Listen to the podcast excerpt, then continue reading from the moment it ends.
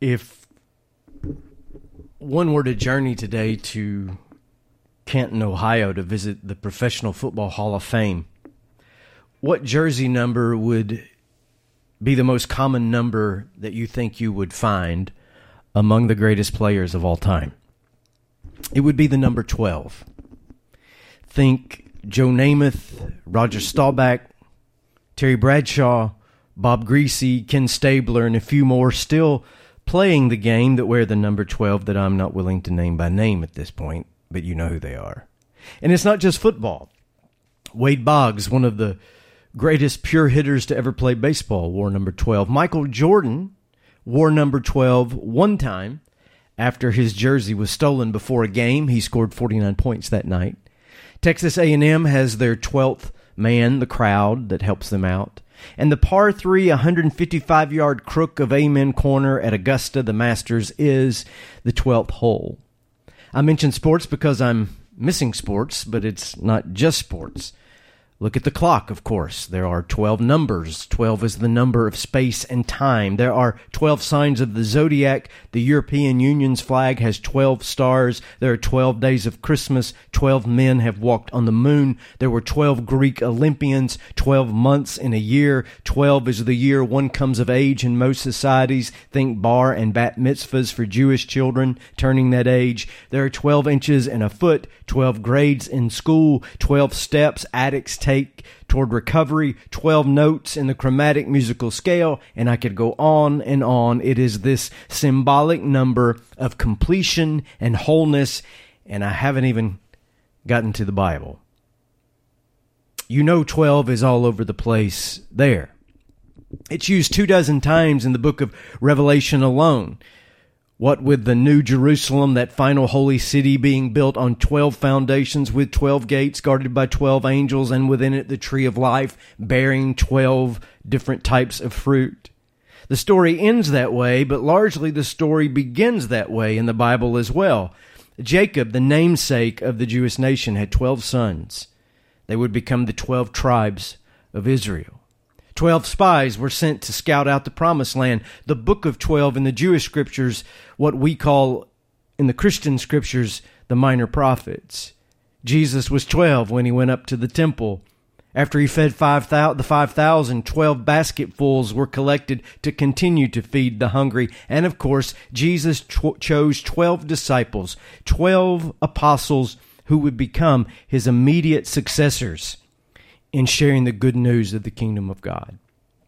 So, if that's not enough trivia for you this morning, you can have one more question posed to you.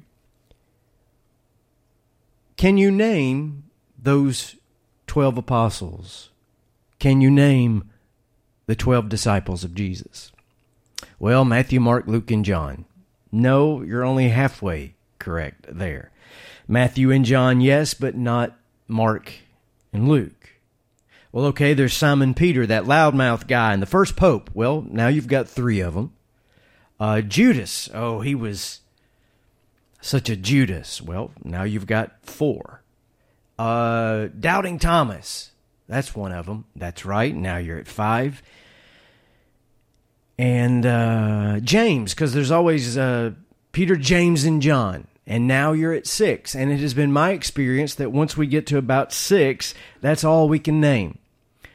Uh, and that's not a put down. Heck, I, I I study the New Testament as a vocation, and if I haven't had enough coffee and omega three for my brain, I can't recall the last few either. Still, as a collective group, I've thought about these guys all week since before my talk even ended last Sunday. While I'm testing your recall, you might remember something about last Sunday. I spoke from Matthew chapter 10. It was the lectionary reading for the day as Jesus sent his disciples, those original 12, out into the world to preach and to do the work of the kingdom of God. And remember, we talked about Jesus' guidance as you go. And he said to his disciples, as he says to us, start at home, practice healing, travel light, and don't waste your time where you are not welcome. We learned that last week, or at least we talked about it. The learning and practice of such things takes some time. But these words, of course, were not originally spoken to us. They were given to this first group, to the twelve, that we can hardly name without the help of a cue card. They were the first recipients. And I've been thinking about them. Sarah Ann's new song, I'm a Disciple of Jesus, that we all tried to learn together live streaming, only added fuel to the fire. It's a fantastic song, by the way. Here are the first followers of Jesus, the ones that we would say were the first Christians, and outside of a few of of the headliners, we don't know very much about them, but the Bible doesn't tell us that much about them. Where did they come from? We know a few things about a few of their hometowns, but not all of them. Why did they begin following Jesus? Some of them tell us how they were converted, but others are silent. What happened to them after Jesus' resurrection and ascension? Well, we have the historical narrative after the New Testament closes for a few of them, but most of them we have to rely upon unreliable tradition. There are more question marks here when it comes to these disciples than exclamation points, but there is one thing, one thing we know for certain about the disciples as a collective group. You would be hard pressed to find a more diverse group of men living in Galilee in the first century. And that's why they have been on my mind. Ronnie, what is our country going to do? Ronnie, what can I do to start at home and to practice healing? Ronnie, I fear for the future, for my children, for my grandchildren. I don't know what to do or what to tell them. Ronnie, I'm just confused and torn apart. I am all for justice and racial reconciliation, but I'm also for protecting good police officers and public servants. I want things to open up and go back to normal, but I know this coronavirus is surging again, though I have friends who don't believe that. I've lost friends, and I've had the worst family arguments over all of this in the last few weeks. And Lord, don't get me started about politics and activism. I'm just over it. I'm over everything.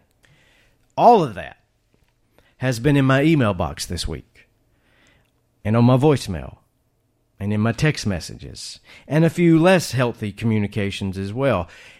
And I feel for you. I'm with you. We're trying to figure this thing out, this thing being this moment that few generations ever live in. This opportunity to witness and to take on.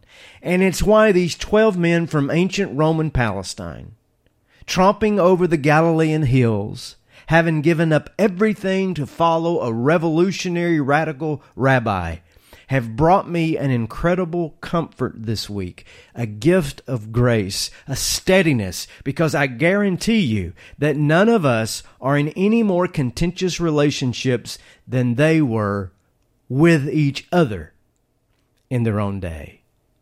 They could not have agreed on very much. Torn apart by opinion and politics, ethnicity and race and rivalry, but they could agree to follow Jesus. Jesus became the unifying factor that held them all together. I used this example Wednesday evening in our Q&A have you ever noticed that rarely is there racism at a ball game? I told you I've been missing sports. And when I was younger, my sports town was and still is Atlanta, Georgia. My family didn't want me to go to Atlanta when I was a teenager and in my early 20s.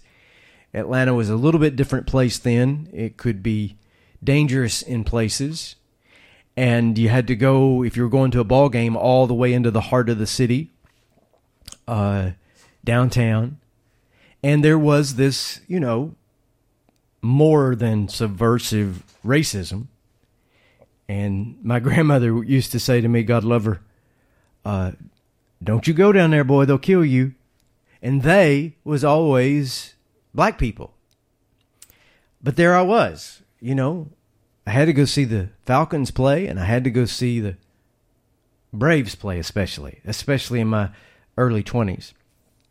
So on October 5th, 1991, the year that the Braves went from worst to first, they were like 40 games out of it at the All Star break and came back and were playing to go to the pennant. I forget how many games they were behind, but our resident uh, Braves scholar, blogger, and lover Ryan Cawthron can give us the information on that. But I was there on that afternoon in the nosebleed seats, the last game of the season, and the Braves were playing the Houston Astros.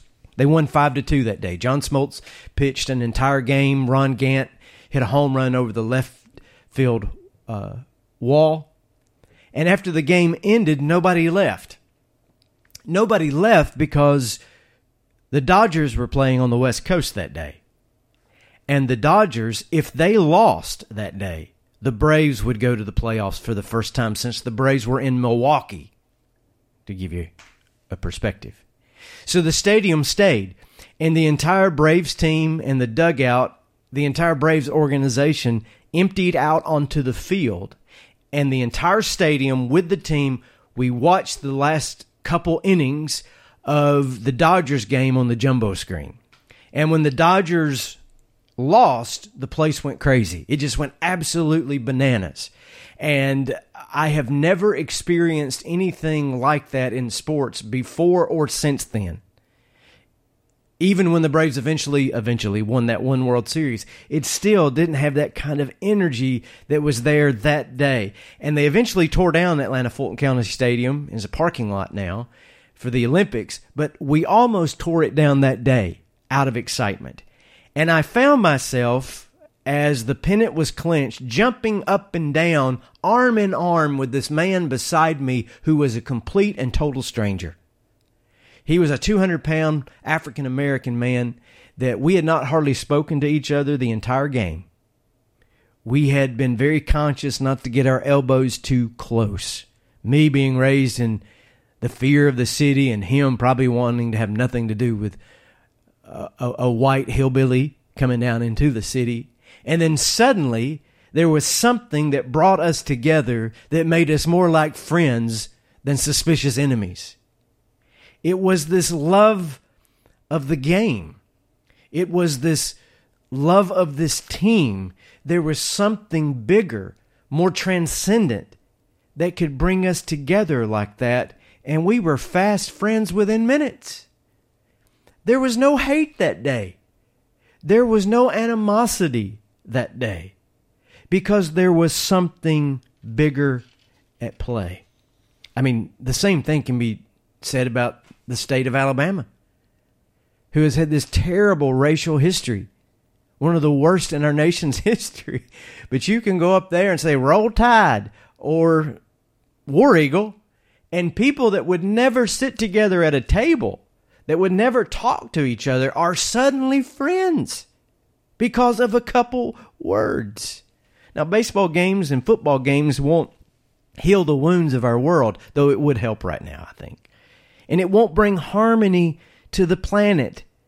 But have you noticed how diverse a baseball game, a football game crowd is? There's rednecks and rappers. There's hillbillies and hipsters.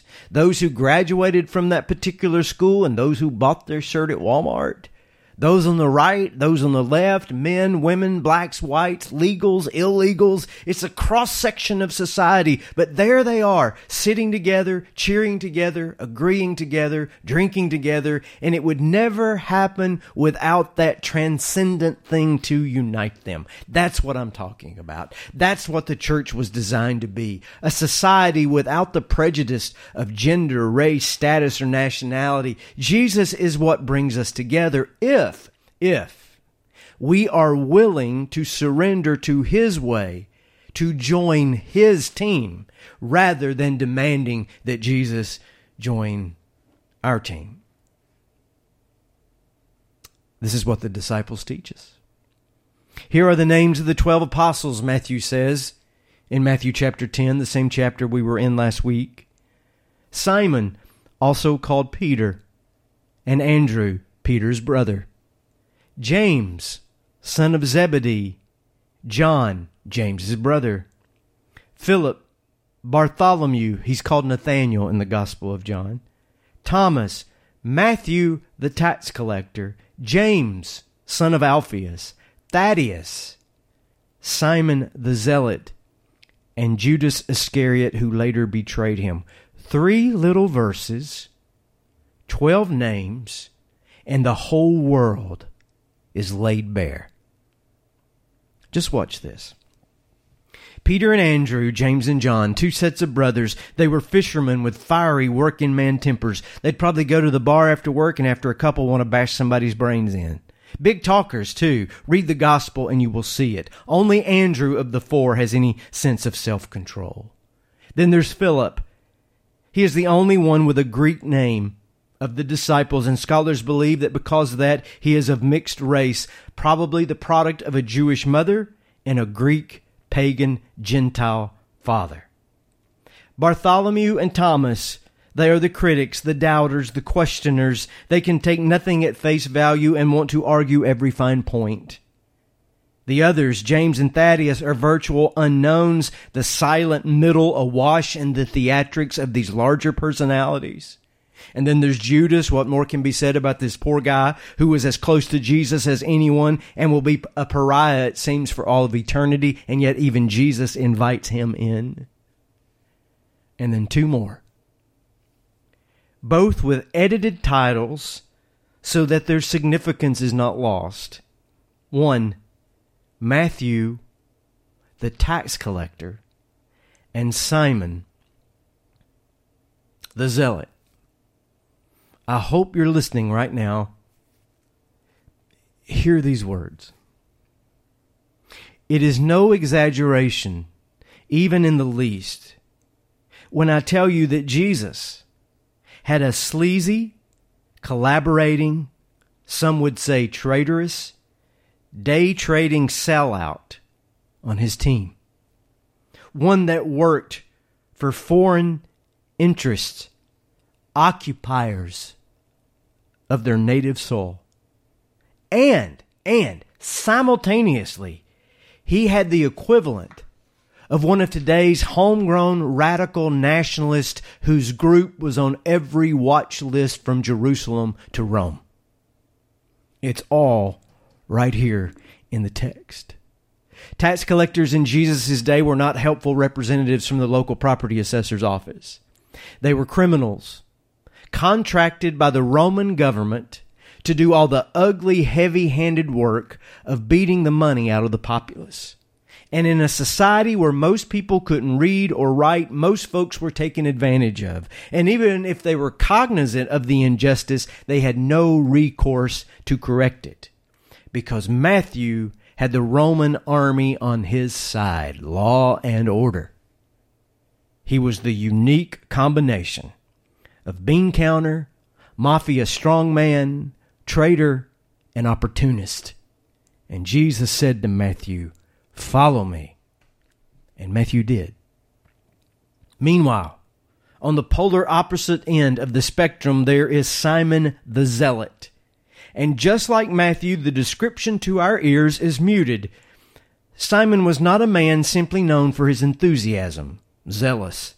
The Zealots were a terrorist organization of the first century, and the group that historian Josephus said was the group most responsible for the final war with the Romans and the destruction of Jerusalem and the Jewish nation. They were purists. They were violent fundamentalists. They were also known as the Sicarii. The word means knives. They would walk into a crowd and pull out these knives from underneath their cloaks and begin stabbing people to sow discord and to, and, and to, and to sow further bloodshed. It was the equivalent of a mass shooting today, but for political reasons. They wanted the Romans, the Gentiles, the Greeks, the tax collectors, everyone that wasn't of pure race and devout religion out. And Jesus said, Follow me. And Simon the Zealot did.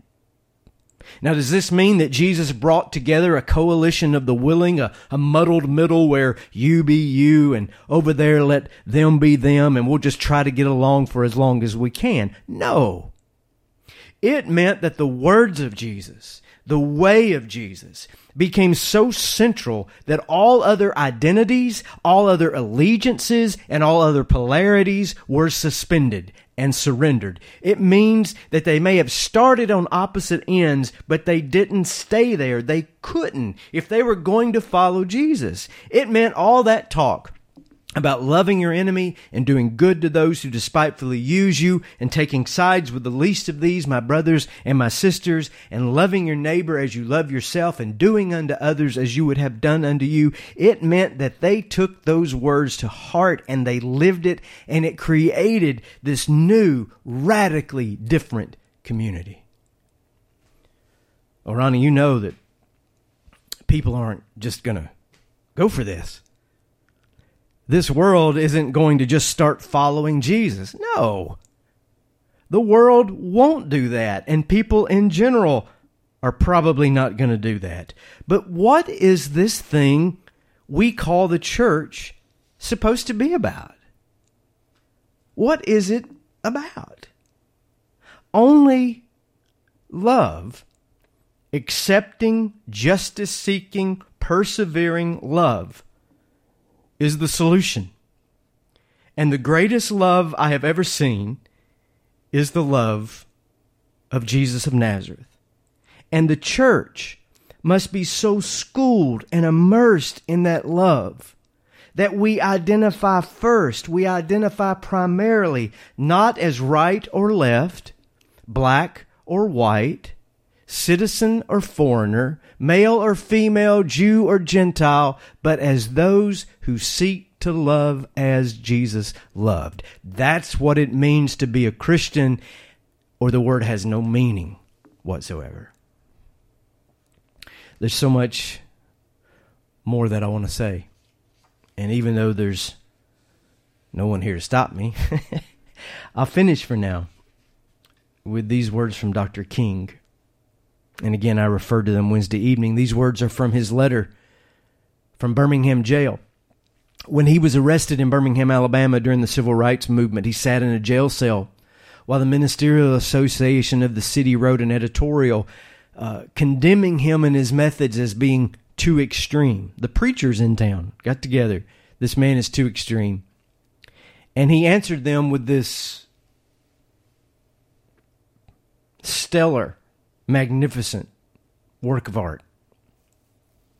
And uh, this is a part of it, just a paragraph or two. King writes to his fellow ministers At first, I was rather disappointed that fellow clergymen would see my nonviolent efforts as those of an extremist. But I have gradually gained a measure of satisfaction from the label. Was not Jesus an extremist for love. Love your enemies. Bless them that curse you. Do good to them that hate you. The question is not whether we will be extremists, but what kind of extremists will we be? Will we be extremists for hate or for love? For injustice or for justice? In that dramatic scene on Calvary's Hill, Three men were crucified for the same crime, the crime of extremism. Two were extremists for immorality. The other, Jesus Christ, was an extremist for love, truth, and goodness. The nation and the world are in dire need of such extremists. Thus, let us all hope that the dark clouds of prejudice will soon pass away and the deep fog of misunderstanding will be lifted from our fear drenched communities. And in some not too distant tomorrow, the radiant stars of love and brotherhood will shine over our great nation.